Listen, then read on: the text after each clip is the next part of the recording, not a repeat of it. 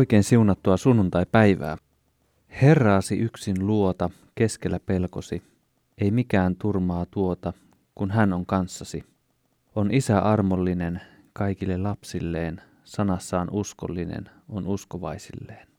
Näin meihin uskoa luo virren sanat 393, kuudes säkeistä. Tänään on pyhäpäivän otsikkona Rakkauden kaksoiskäsky. Kirkkovuosikalenteri selittää rakkauden kaksoiskäskyä seuraavasti.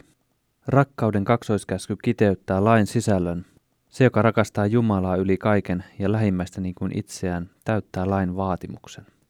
Jumalan rakkaus synnyttää meissä rakkautta, rakkaus toteuttaa Jumalan koko lain. Näin siis selittää kirkkovuosikalenteri tämän pyhäpäivän otsikkoa. Tästä avautuu Raamattu tarjoilu tällä kertaa. Olet tervetullut kanssamme saman pöydän ääreen. Vietämme 45 minuuttia Jumalan sanaa raamattua tutkien, siitä keskustellen ja hetken viivähdämme myös musiikin parissa. Raamattu ohjelman tuottaa Suomen evankelisluterilainen kansanlähetys. Ja tänään meitä opettavan henkilön nimi on Mika Tuovinen. Tervetuloa. Kiitos Veijo. Tarkemmin lähetysjohtaja Mika Tuovinen, mutta onko se tarpeellista sanoa? No joissain tilanteissa on, mutta tässä ei. Tässä ei välttämättä, mutta nyt haluan sukeltaa taaksepäin. Siinä lähetysjohtajan nimessä on tämä lähetyssanakin ja olet ollut aivan kentällä lähetystyössä Virossa. Pitääkö paikka? Kyllä, olin vuonna 1995 pakkasin perheen autoin ja sinne muutimme. Ollaan oltu siellä noin, siellä yli kymmenen vuotta ja sitten vielä Saksassa jonkin aikaa. Mutta vuonna 2010 palattiin Tallinnasta kotimaahan. Eli pitkää, pitkään työtä siellä Virossa tehty. Ja nyt kansanlähetyksellä on sellainen ilo, että siellä ollaan perustamassa uutta seurakuntaa Lasnamäellä. Minkälainen tämä paikka oikein on? Tämä on aivan huikea suunnitelma ja upeata työtä. Lasnamäki on Tallinnan suurin kaupungin osa, yli 120 000 asukasta, ja siellä ei ollut erilaista seurakuntaa. Eli kyllä kun puhutaan siitä, että lähetystyöntekijöitä pitää lähettää jonnekin Keniaan tai Afrikkaan tai muualle, niin siellä on vahvat seurakunnat, mutta kyllähän Viro on lähetyskenttä. Viron kirkko pitää itseään lähetyskenttänä. Toivovat Suomesta apua. Kansallisuus oli siellä ensimmäisten joukossa ja ja nyt meillä on avautunut suuri työ seurakunnan perustaminen tänne Lasnamäelle, jossa virolaisia ja venäläisiä asuu. Suuret joukot siis. Ja tämä moni käy vierailee Tallinnassa, niin tämä on jotenkin havaittavissa, joku laivalla saapuu Se on sinne. havaittavissa, kun laivan nokka on kohti Tallinnan keskustaa, niin vasemmalla näkyy suuret kerrostaloalueet, jotka rakennettiin 1970-luvulla. Ja, ja siellä nämä yli 100 000 henki, henkeä asuu, että ihan siinä Tallinnan, Tallinnan kupeessa. Kerrostalo, Neuvostoliiton aikainen kerrostalo lähiö. Kun hyvin tunnet Viron hengellistä kenttää, niin voisitko vielä meille kaikille vali, valistaa hieman, kun sellainen ajatus helposti vallitsee, että no Helsingistä muutama tunti ja oot siellä laivalla naapurimaassa, että eikö siellä nyt kaikki ole suurin piirtein niin kuin Suomessa, mutta hengellinen tilanne ei ole sama. Joo, no siltä se näyttää, kun Tallinnakin katsoo, niin ki- korkeat kirkon tornit, muun muassa Olevisten kirkon torni. Olevisten kirkon torni oli aikoinaan maailman korkein rakennus. Ja näyttää, että kaikki olisi niin kuin samalla lailla, mutta kyllä se 1800-luvun loppu, tämä kansallisen heräämisen liike, se osoittautui myös osittain kirkovastaiseksi toisin kuin Suomessa. Mutta sitten vielä Neuvostoliiton aika, niin vieraannutti kansan Jumalasta ja seurakunnasta. Viron evankelis-luterilainen kirkko on ollut suurin kirkko. Laskutavoista riippuen siellä on maksimissaan 150 000 jäsentä. Aikuisia, jotka maksaa vuosittaisen jäsenmaksunsa, on jonkun verran yli 30 000 jäsentä suurimmassa kirkossa. Ja kuitenkin yli miljoona asukasta, niin kristittyjä on vähän. meillä on Viron puolesta tulee rukoilla, siellä tulee tehdä lähetystyötä ja ja sitten jos haluaa vielä olla tämmöisessä seurakunnan perustamisprojektissa, niin nyt siihen kansanlähetyksen kautta on mahdollisuus. Siellä on meillä Lappalaisen perhe tekee hyvää työtä ja, ja Kirsti Malmi. Nyt täytyy jo kiittää näistä kommenteista, mikä sinua ja kiirehtiä buffetarjoulussa eteenpäin, mutta tästä olisi mielenkiintoista kuulla enemmänkin. On ilo, että meillä on myös lähellä lähetyskenttiä, jossa tapahtuu. Mutta tänään on sinulla opetuksessa käsittelyssä päivän evankeliumiteksti, jonka pyytäisin Henri Haate ja sinä olet keskustelemassa tänään. Tervetuloa, mutta voisitko myös lukea meille tämän Matteuksen evankeliumin 22. luvun 34 ja 40 jakeet? Kiitos ilo olla täällä ja voin lukea nämä sanat Jeesuksen nimessä. Kun fariseukset kuulivat, että Jeesus oli tukkinut saddukeuksilta suun, he kokoontuivat neuvonpitoon. Sitten yksi heistä, joka oli lainopettaja, kysyi Jeesukselta, pannakseen hänet koetukselle, Opettaja, mikä on lain suurin käsky? Jeesus vastasi, rakasta Herraa Jumalaasi koko sydämestäsi, koko sielustasi ja mielestäsi. Tämä on käskyistä suurin ja tärkein. Toinen yhtä tärkeä on tämä, rakasta lähimmäistäsi niin kuin itseäsi. Näiden kahden käskyn varassa ovat laki ja profeetat.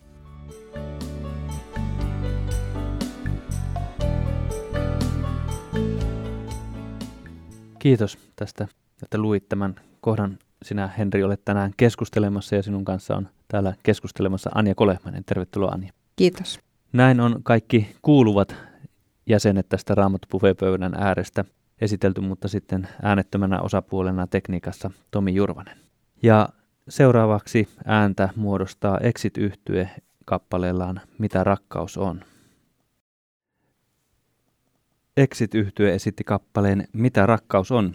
Ja nyt me pääsemme jatkamaan bufetarjoilussa eteenpäin ja opetuksen vuoro. Mika Tuovinen olet opettamassa tänään ja odotamme innolla, miten sanaa jaat. Ole hyvä. Jeesukselta ei pinna palannut, vaikka fariseukset ja saddukeukset piinasivat häntä testeillään ja tempauksillaan. Tämä päivän tekstissä ollaan Jeesuksen viimeisen viikon hurjissa tapahtumissa. Tunnelma Jeesuksen vastustajien keskellä oli katossa. Nyt Jeesus on vaiennettava. Ennen tätä tapahtumaa Jeesus oli yritetty saada ansaan kahdella kysymyksellä. Onko oikein maksaa keisarille veroa vai ei? Sekä kysymyksellä ylösnousemuksesta ja avioliiton mahdollisuudesta taivaassa. Nyt taas yksi lainopettaja lähetettiin koettelemaan Jeesusta. Ehkä kolmas kerta toden sanoo. Lähettäjät toivoivat, että Jeesus sanoisi jotain, mitä sitten voisi käyttää häntä vastaan. Kiinnitäpä huomiota, millä menetelmällä Jeesusta koetellaan. Häntä koetellaan puheella. Alusta alkaen Jumalan valtakunnassa puhe on erittäin tärkeä työkalu. Puhe on Jumalan väline, kun hän loi maailman. Jumala ei luonut maailmaa ajatuksella, käden heilautuksella, peukalon napsautuksella, vaan puheella. Jumala sanoi jotain ja se tapahtui. Emme tiedä millä tavoin Jumala puhui, mutta sanotut sanat olivat väline, jolla luominen tapahtui. Toinen tärkeä puhetapahtuma oli paratiisissa. Paholainen pyrkii usein matkimaan Jumalan tekoja. Hän tietää puheen voiman. Paholainen jutteli Aadamille ja Eevalle. Hän asetti tarinoillaan Jumalan sanat kyseenalaisiksi. Ei hän tullut hiilihanko kädessä, sarvet päässä ja epämiellyttävänä hahmona keskustelemaan. Todennäköisesti paholaisen ulkomuoto oli hyvin miellyttävä. Perkele on hyvä saarnamies. Hän esitelmöi Jumalasta ja Jumalan sanoista, mutta hurskaanoloisen puheen tarkoitus oli asettaa Jumalan sanat epäluotettaviksi. Paholaisen saarnassa oli kaksi kohtaa. Ensinnäkin hän valehteli sanoessaan, että puusta voi syödä. Toiseksi hän saarnasi väärää menestyksen evankeliumia. Kun te syötte, te tulette tuntemaan syvempiä asioita kuin mitä nyt tiedätte. Tämä on paholaisen peruskikka myös kirkossa. Hän haluaa viedä kirkon ja Jumalan kansan pois Jumalan sanasta. Tänäänkin puhe on paholaisen tavallisin keino. Ei kai Jumala tarkoita sitä, mitä hän on sanonut. Ei raamattua pidä ottaa tosissaan. Mutta raamattu on meille Jumalan ilmoitus.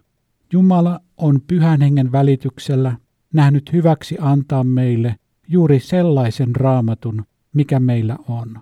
Siksi pimeyden ruhtina syökkää raamattua vastaan. Juutalaisen käsityksen mukaan Toora eli Mooseksen laki sisältää 613 käskyä. Näistä 365 on kieltoja ja 248 on kehotuksia. Mikä näistä käskyistä ja kehotuksista on suurin? Jeesus vastaa lainaamalla Jumalan sanaa vanhasta testamentista. Hän yhdistää kaksi Mooseksen lain kohtaa yhteen. Ensiksi, rakasta Jumalaa yli kaiken ja rakasta lähimmäistäsi niin kuin itseäsi. Tämä on viidennestä Mooseksen kirjasta. Toiseksi, kolmannesta Mooseksen kirjasta sanat, rakasta lähimmäistäsi niin kuin itseäsi. Koko ihmiskunnan elämä suhteessa Jumalaan ja lähimmäisiin voidaan kiteyttää sanaan rakasta. Rakkaus Jumalaan ja rakkaus lähimmäiseen. Sen varassa on koko laki ja profeetat. Me ymmärrämme jotenkin lähimmäisen rakastamisen. Kun rakastamme, emme tee hänelle pahaa ja haluamme hänen menestyvän. Mutta mitä Jumalan rakastaminen täydestä innosta, sydämen hehkusta ja sielun palosta oikein tarkoittaa? Voiko ihminen olla aivan rakastunut Jumalaan? Kyllä voi. Meidät on luotu rakastamaan Jumalaa koko sydämestämme, sielustamme ja mielestämme. Jumalan rakastaminen ilmenee eri tavoin meidän persoonastamme ja elämäntilanteestamme riippuen. Rakastamista on vaikea kuvata, mutta luulenpa, että Jumalan rakastamisessa on muun muassa seuraavat kolme asiaa. Ensiksi Jumalan etsiminen ja hänen seurassaan viipyminen. Kun rakastamme jotakuta, etsimme hänen seuraansa ja haluamme olla hänen lähellään. Jumala rakastava kaipaa psalminkirjoittajan tavoin Jumalan läsnäoloa. Minun sieluni odottaa Herraa hartaammin kuin vartijat aamua, kuin vartijat aamua. Jumalan rakastaminen on hänen lähellään olemista ja Jumalasta nauttimista. Me kristityt tarvitsemme tätä sielun salattua seurustelua Jumalan kanssa enemmän. Se vaatii aikaa ja kiireettömyyttä. Siksi se on monille vaikeaa, mutta sitä sielumme hyvinvointi tarvitsee. Toiseksi, Jumalan rakastaminen on Jumalan tahdon toteuttamista. Kun rakastamme Jumalaa, haluamme toteuttaa hänen tahtoaan. Johanneksen evankelmin luvussa 14 Jeesus mainitsee kaksi kertaa Jumalan rakastamisen tarkoittavan Jumalan sanan rakastamista. Jos joku rakastaa minua, hän noudattaa minun sanaani. Jumalan rakastaminen näkyy siinä, että elämämme tuo hänelle kunniaa. Kun rakastan Jumalaa, raamattu muuttuu rakkaaksi, sillä se on rakastamani henkilön kirja juuri minulle. Raamattu kertoo, kuka on tuo Jumala, jota rakastamme, mitä hän on tehnyt puolestamme ja mitä hän odottaa ihmiseltä. Kun Jumala kertoo tahtonsa, rakastava ihminen toteuttaa sen. Kolmanneksi rakkaus näkyy antamisena. Rakkaus on hyvän antamista. Rakkaus saa aikaan sen, että annamme rakkautemme kohteelle parastamme, kalleintamme ja jopa oman henkemme. Myös rakkaus Jumalaan näkyy tällä tavoin. Osoitan rakkauttani muun muassa antamalla varojani Jumalan evankeliumin levittämiseen. Annan aikaani, osaamistani, tietojani ja taitojani sen hyväksi, että Jumalan tunteminen lisääntyy. Moni antaa elämänsä parhaat vuodet lähetystehtävän toteuttamiseen. Moni on antanut myös henkensä, kun ovat toteuttaneet Jumalan antamaa tehtävää rakkaudesta Jumalaan. Heille rakkaus on ollut valintoja, eikä vain hienoja tunteita. Tässä kolme näkökulmaa Jumalan rakastamiseen arjessamme. Haluan viettää aikaa rakastamani Jumalan kanssa. Haluan elää hänen tahtonsa mukaan ja annan parhaimpani rakkaudesta hänelle. Ihminen on luotu elämän Jumalan yhteydessä ja rakastamaan Jumalaa. Synti rikkoi tämän suhteen. Vaikka suhde Jumalaan meni poikki, meidän sydämemme on jäänyt merkkejä alun täydellisestä yhteydestä. Yksi tällainen merkki on meissä jokaisessa oleva mielettömän suuri rakkauden nälkä. Jokaisen sydän janoaa rakkautta. Tämä on seurausta siitä, että Jumala on rakkaus ja meidät on luotu Jumalan kuvaksi. Meidän sydämemme huutaa rakkauden kaipuuta. Kun ihminen sulkee Jumalan elämänsä ulkopuolelle, hän etsii rakkauden kaipuuleen täyttymistä toisista ihmisistä. Monesti saamme rakkautta osaksemme, mutta joskus joudumme myös kovasti pettymään. Odotamme ehkä, että joku ihminen täyttää tarpeemme. Haemme rakkauden kohteelta hyväksyntää, läheisyyttä ja huomiota. Petymme, jos emme saa sitä. Rakkauden kaipuussa koemme helposti tulevamme hylätyksi. Se, että sydämemme etsii rakkautta, kertoo siitä, että olemme luodut rakkautta varten, mutta olemme luodut todellista ja täydellistä rakkautta, Jumalan rakkautta varten.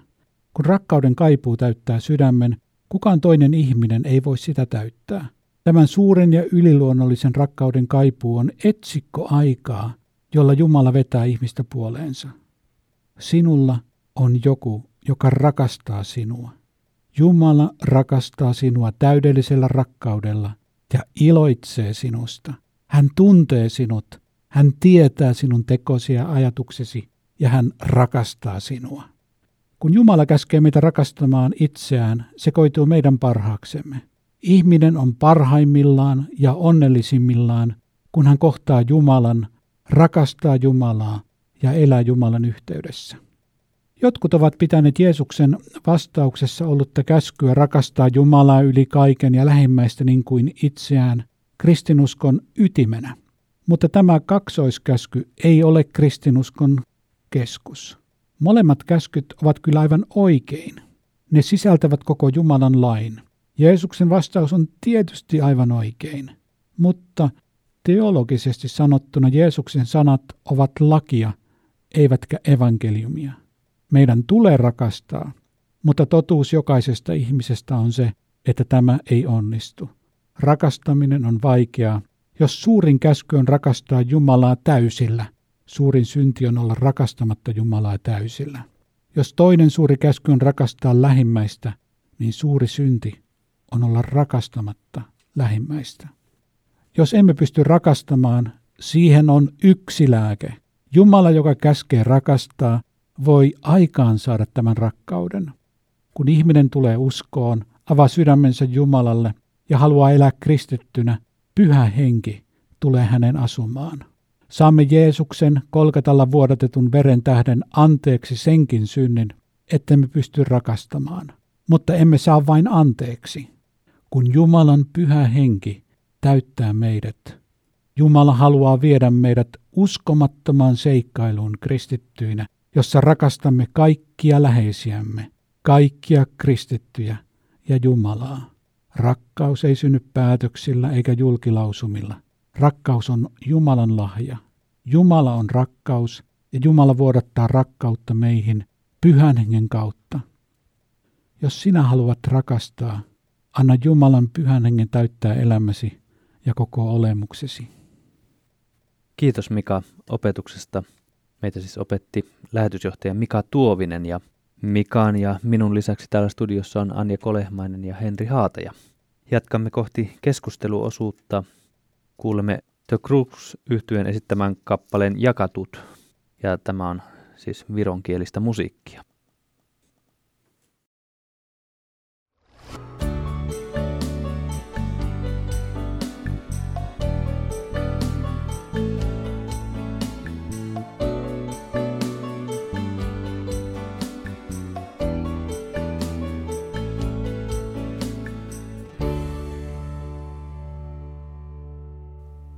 Krux yhtye esitti kappaleen Jakatut, ja se oli viron kielinen ennen mainoskatkoa.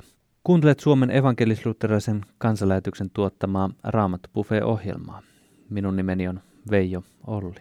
Ja täällä studiossa käymme keskustelemaan lähetysjohtaja Mika Tuovisen opetuksesta Anja Kolehmaisen ja Henri Haateen kanssa. Ja Mika on edelleen studiossa ja pääsee myös ääneen. Tuossa Mika opetuksessa oli yksi sellainen kohta, jota, johon vähän niin kuin juutuin. Omin sanoin kerroit sen, miten vihollinen houkutteli syntiin paratiisissa ja sanoit, että kutsui tuntemaan asioita syvemmin. Ja sitä jäin miettimään, että meidän ajassa saattaa olla sellainen, että okei, jos minä otan ja perustelen asiat raamatulla, niin se on jotenkin kapeakatsoista katsoista ajattelua, että jos minä otan perustelut sieltä, mutta että jos sitä vähän pohtii niin kuin järjellä ja vähän kaverikunnan kanssa ja löytää sieltä jotain, niin löytää jotain syvempää. Mutta taas sitten elämän todistus itselläni on kyllä se, että Raamattu opettaa todella syvällisiä asioita niin meistä itsestämme kuin Jumalasta ja kaikesta. Eli jotenkin tuntuu, että se sama vihollisen ansa on viritettynä tänäkin päivänä, että olisit jotenkin syvällisempi, jos ohitat raamatun sanan, mutta todellisuudessa syvällinen on se, joka etsii viisauden raamatusta. Tällaisen väitteeseen jopa nyt innostuin tässä keskustelun aluksi. En tiedä, voiko tästä enää keskustelun käydä. Mitä sanot, Henri? No apostoli Paavalihan kirjoittaa, että usko tulee kuulemisesta ja ajattelisin, että edelleen niin kuin aikojen alussa on käynnissä kaksi saarnaa. Molempien kuuleminen voi johdattaa sen sanoman uskomiseen. Toinen sanoma on Jumalan sana, joka alussa sanoi, että tästä ei saa syödä. Ja toinen sana on, niin kuin Mika tuossa totesi, ihan hyvän saarnamiehen, eli perkeleen saarna, että Jumala on valehtelija. Kyllä siitä voi syödä ja siitä jopa kannattaa syödä, koska sitten tuli nämä valheelliset lupaukset. Sama on voimassa tänä päivänä. On olemassa se saarna, evankeliumi Jeesuksesta, syntien anteeksiantamuksesta, iankaikkisesta elämästä. Ja on sanoma ja saana sattumasta siitä, että ei ole Jumalaa, ei ole rakkautta, ei ole tarkoitusta, ei ole arvoa. Kyllä se, se mitä nyt viimeksi sanoit, niin, niin ei ole ihme, jos tämä maailma on täynnä epätoivoisia ihmisiä ja ihmisiä, jotka ajautuu jopa itse tuohon partaalle, koska eivät näe mitään toivoa. Niin kuin Efesolaiskirjassa sanotaan, ilman toivoa ja ilman Jumalaa maailmassa. Että, että onneksi meillä on se sana, joka pysyy vahvana, että niin kuin Lutherin virressä sanotaan. Eli, eli siihen kannattaa koko ajan palata. Että, ja sitä me tarvitaan, että ei vain kerran, vaan, vaan niin kuin ihan jatkuvasti sille oikealle perustalle. Aivan. Tuossa oli myös se kohta, että silloin Jeesuksen maallisen elämän viimeisestä viikosta, että siellä oli se ajatus johtomiehellä, nyt Jeesus pitää vaienta, Jeesus on vaiennettava. Ja, ja sekin tehtävä, se on niin kuin meneillään oleva projekti, mutta onneksi sana on katoamatta, se on ikuista. Se ei, taivas ja maa katoaa, Jumalan sana ei, se pysyy. Ja se on huikea juttu. Amen. Ja, ja, ja jotenkin tässä tämä Mikan saarnahan just nyt palaa koko ajan siihen ytimeen ja, ja varsinkin tämä, tämä lain suurin käsky, joka on, on niin, niin valtavan tärkeä ja kuitenkin mahdoton meille itsessämme toteuttaa. Mutta se, että mitä se Jumalan rakastaminen on, koska se on, se on meillä niin kuin ykköskäskyksi annettu. Että sitä, sitä tässä saannassa tutkisteltiin ja sitä musta on meidän hyvä miettiä sitä omalla kohdalla myöskin. Tähän voisi lukea vielä tämän Johanneksen evankeliumin kohdan, joka Mika opetuksessa sanoi, että jos joku rakastaa minua, hän noudattaa minun sanaani.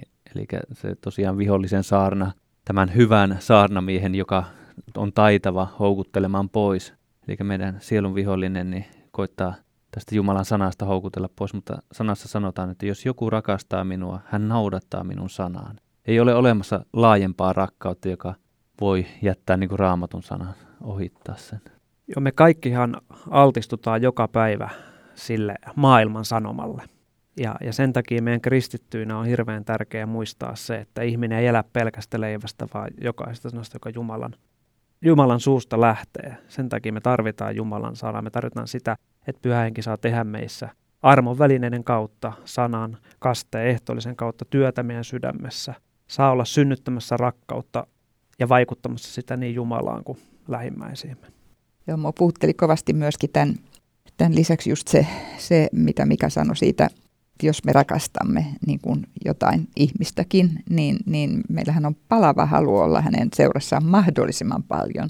Miellyttää häntä, kuunnella häntä, viettää aikaa hänen seurassaan. Ja, ja kun Jumala on se todellinen ja kaikkein paras rakkauden kohde, koska hän on ensin rakastanut meitä, niin, niin kyllä se vähän pistää sydämeen, kun ajattelee sitä omaa ajankäyttöä, että kuinka paljon mä jokapäiväisessä elämässä varaan siihen aikaa todelliselle rakastetulle. No aivan. Mä oon joskus kuullut semmoisen semmoisen tota, sanonnan, mikä tuli nyt tuosta Jumalan rakkaudesta mieleen ja siitä, kuinka suuri asia se on, että rakkaus kaiken lisäksi piirtää ristin. Tietysti se on kuvainnollista, mutta, mutta rakkaushan on raamatun ja ton rakkauden kaksoiskäskynkin mukaan, niin sehän piirtää ikään kuin kaksi viivaa yhden niin kuin pystysuunnassa ja yhden vaaka, vaakasuunnassa. Ja siinähän me voidaan ainakin kuvainnollisesti nähdä se, missä se rakkaus tässä meidän maailmassakin erityisellä tavalla ilmenee. Tuosta hyppään, Mikalla oli tällaisia erilaisia ajatelmia, katkelmia, välähdyksiä tästä opetuksesta. Yksi välähdys oli sellainen, että rakkaus näkyy antamisen ajatuksena ja jossa oli tällainen, voisi sanoa, että ei niin mukava ajatus, että meidän pitäisi tavallaan omasta elämästämme päättää, että me käytämme sen johonkin määrättyyn työhön. Mutta jotenkin on semmoinen käsitys, että ketkä on näin tehnyt, ovat saaneet todella rikkaan elämän, mutta tavallaan aika sotii tätäkin vastaan, että haluaa Jumalan sanaa käyttää, mutta niin kuin Anja äsken toi ajankäytön, niin tämän ajankäytön, että ethän sä nyt voi omistautua tällaiselle, sunhan pitää tehdä tätä ja tätä ja saavuttaa tätä. Että tavallaan me ollaan hirveässä taistelukentässä näiden asioiden kanssa.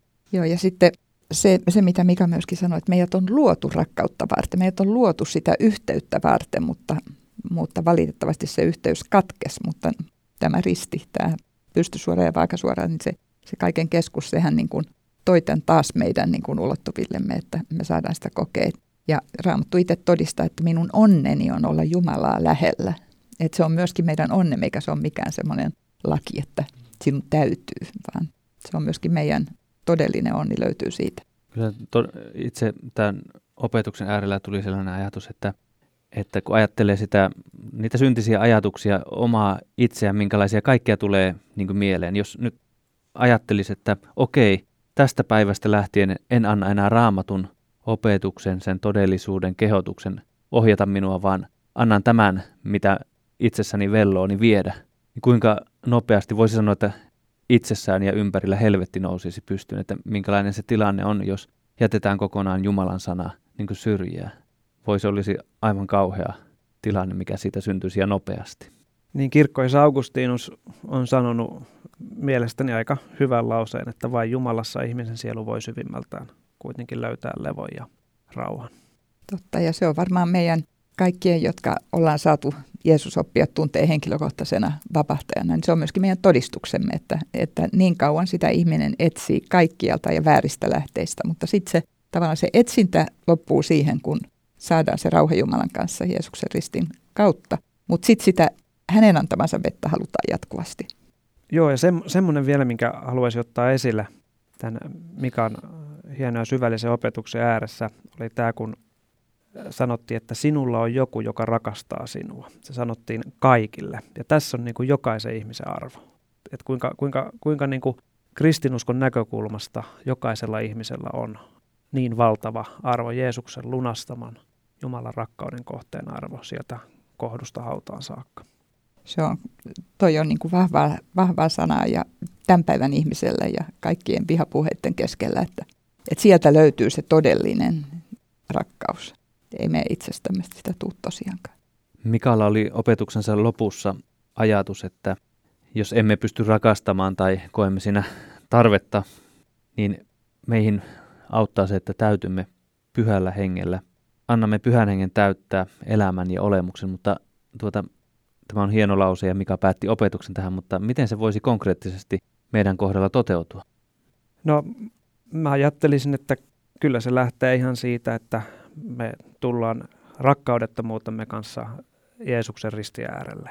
Ja siellä rakastetuksi tulemisen ja, ja se, sen kokemuksen ja sen vakuutuksen niin kuin ääreltä me lähdetään niin, että Jumala saa henkensä kautta rakastaa ja tehdä meissä, meissä työtä. Niin kyllä mä että sieltä se, sieltä se lähtee.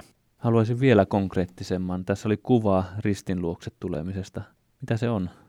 No se ristin tuleminen on, on Jeesuksen luot tulemista rukouksessa, raamatun sanassa, uskomista, vasta, sen lahjan vastaanottamista. Kun te, myös Mika sanoi, että rakkauskin on lahja. Se on Jumalan lahja todella, että pelastus on Jumalan lahja. Se ei tule meidän omasta ansiosta. Ja myöskin pyhän hengen täyteys on Jumalan lahja. Mä luulen, että ne kaikki, se on, voidaan saada se koko paketti omistaa uskon kautta ja yksin armosta. Että se ei, ei omien pinnistelyjen kautta mikään näistä. Niin. Niin, just näin, että jos sitä yrittää vielä viedä, niin ky- kyllä se on ihan sitä, että tänäänkin ja tässä hetkessäkin me saadaan tunnustaa synnit ja uskoa ne anteeksi, ihan oikeasti sovitetuiksi ja, ja anteeksi annetuiksi. Ja saadaan uskoa se, että siitä huolimatta, että mä oon langennut ja, ja mulla on näitä ja näitä syntejä, niin, niin tota, Jumala rakastaa mua ja, ja mä saan olla sen kohteen ja mä saan rakastaa myös lähimmäistäni ja en vaan saa, vaan meillä on se kehotus siihen. Eli onhan se myös kilvottelun kohde. Ja aina kun mä pyydän synnit anteeksi ja se täytyisi tehdä jatkuvalla syötöllä, mutta ainakin siis päivittäin ja vaikka iltarukouksessakin, niin mä kyllä pyydän sen jälkeen, että Jumala täyttäisi mut myöskin pyhällä hengellään, että, koska se on Jumalan lahja lupaus meille myös.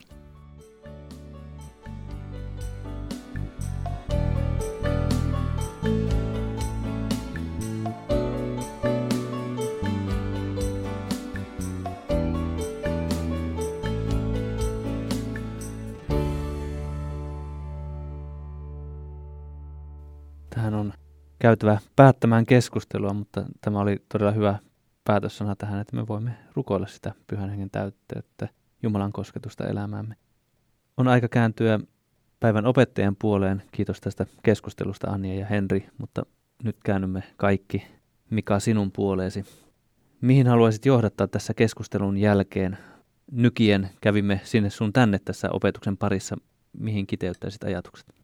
No näiden keskustelun jälkeen tietysti, tietysti tulisi kirjoittua uusi saarna ja uudelleen tämä, että tässä oli niin erinomaisia ajatuksia.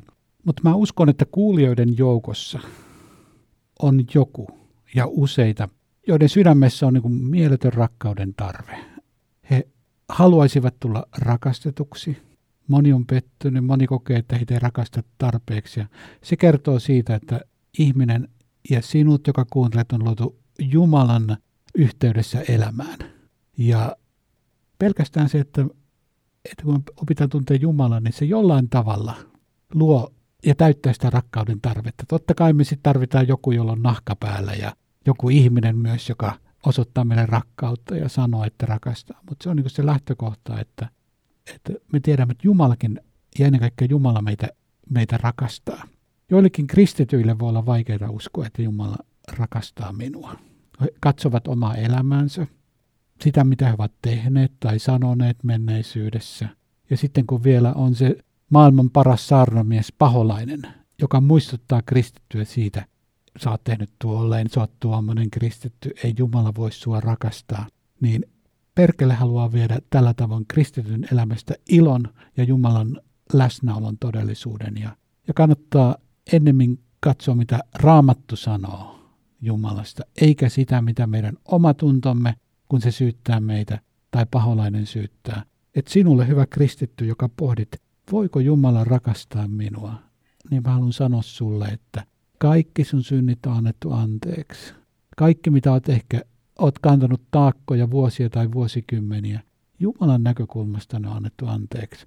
Älä anna paholaisen syyttää sinua. Jumala rakastaa sinua ja iloitsee sinua. Ja tämä on mun mielestä jotenkin monen kristityn semmoinen kipukohta tänäänkin. Miten voisi kokea sen, että Jumala todella rakastaa. Jumala on rakkaus ja Jumala rakastaa sinua ja iloitsee sinusta. Se on oikeastaan tämän tekstin kohdalla se sanoma, minkä mä haluaisin jättää. Ja sitten kun me kristityt täytetään Jumalan rakkaudella, niin mä uskon, että evankeliumi lähtee oikein roihun lailla eteenpäin, koska tämän maailman ihmiset tart, kaipaa rakkautta. Että rakkaus edellä, rakkaus asenteena, niin, niin se avaa toistenkin ihmisten sydämiä evankeliumille.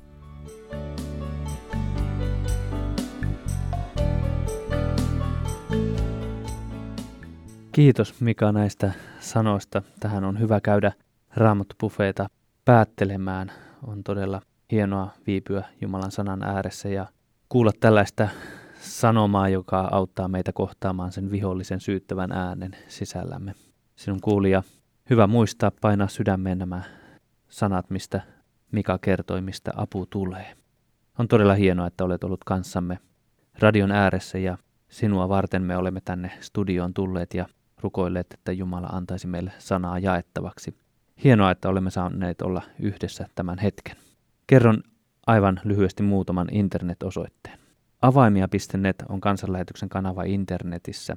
Sieltä voit kuunnella tämän Raamattu Buffet-ohjelman heti uudelleen ja sunnuntai-päivänä, näin kun tämä buffet loppuu, niin sieltä on myös seurattavissa kansanlähetysopiston Jumalan palvelus, eli jos haluat tuossa tasan yhdeltä Jumalan palvelukseen, niin voit myös kokeilla tällaista video Jumalan palvelusta sieltä. Ja suuressa mukana.fi kertoo kansanlähetyksen työstä. Tähän päättyy Raamattu tarjoilu tällä kertaa. Ole siunattu, anna Jumalan pyhän hengen täyttää elämäsi ja olemuksesi. Ensi sunnuntaina jatketaan. Kuulemisiin.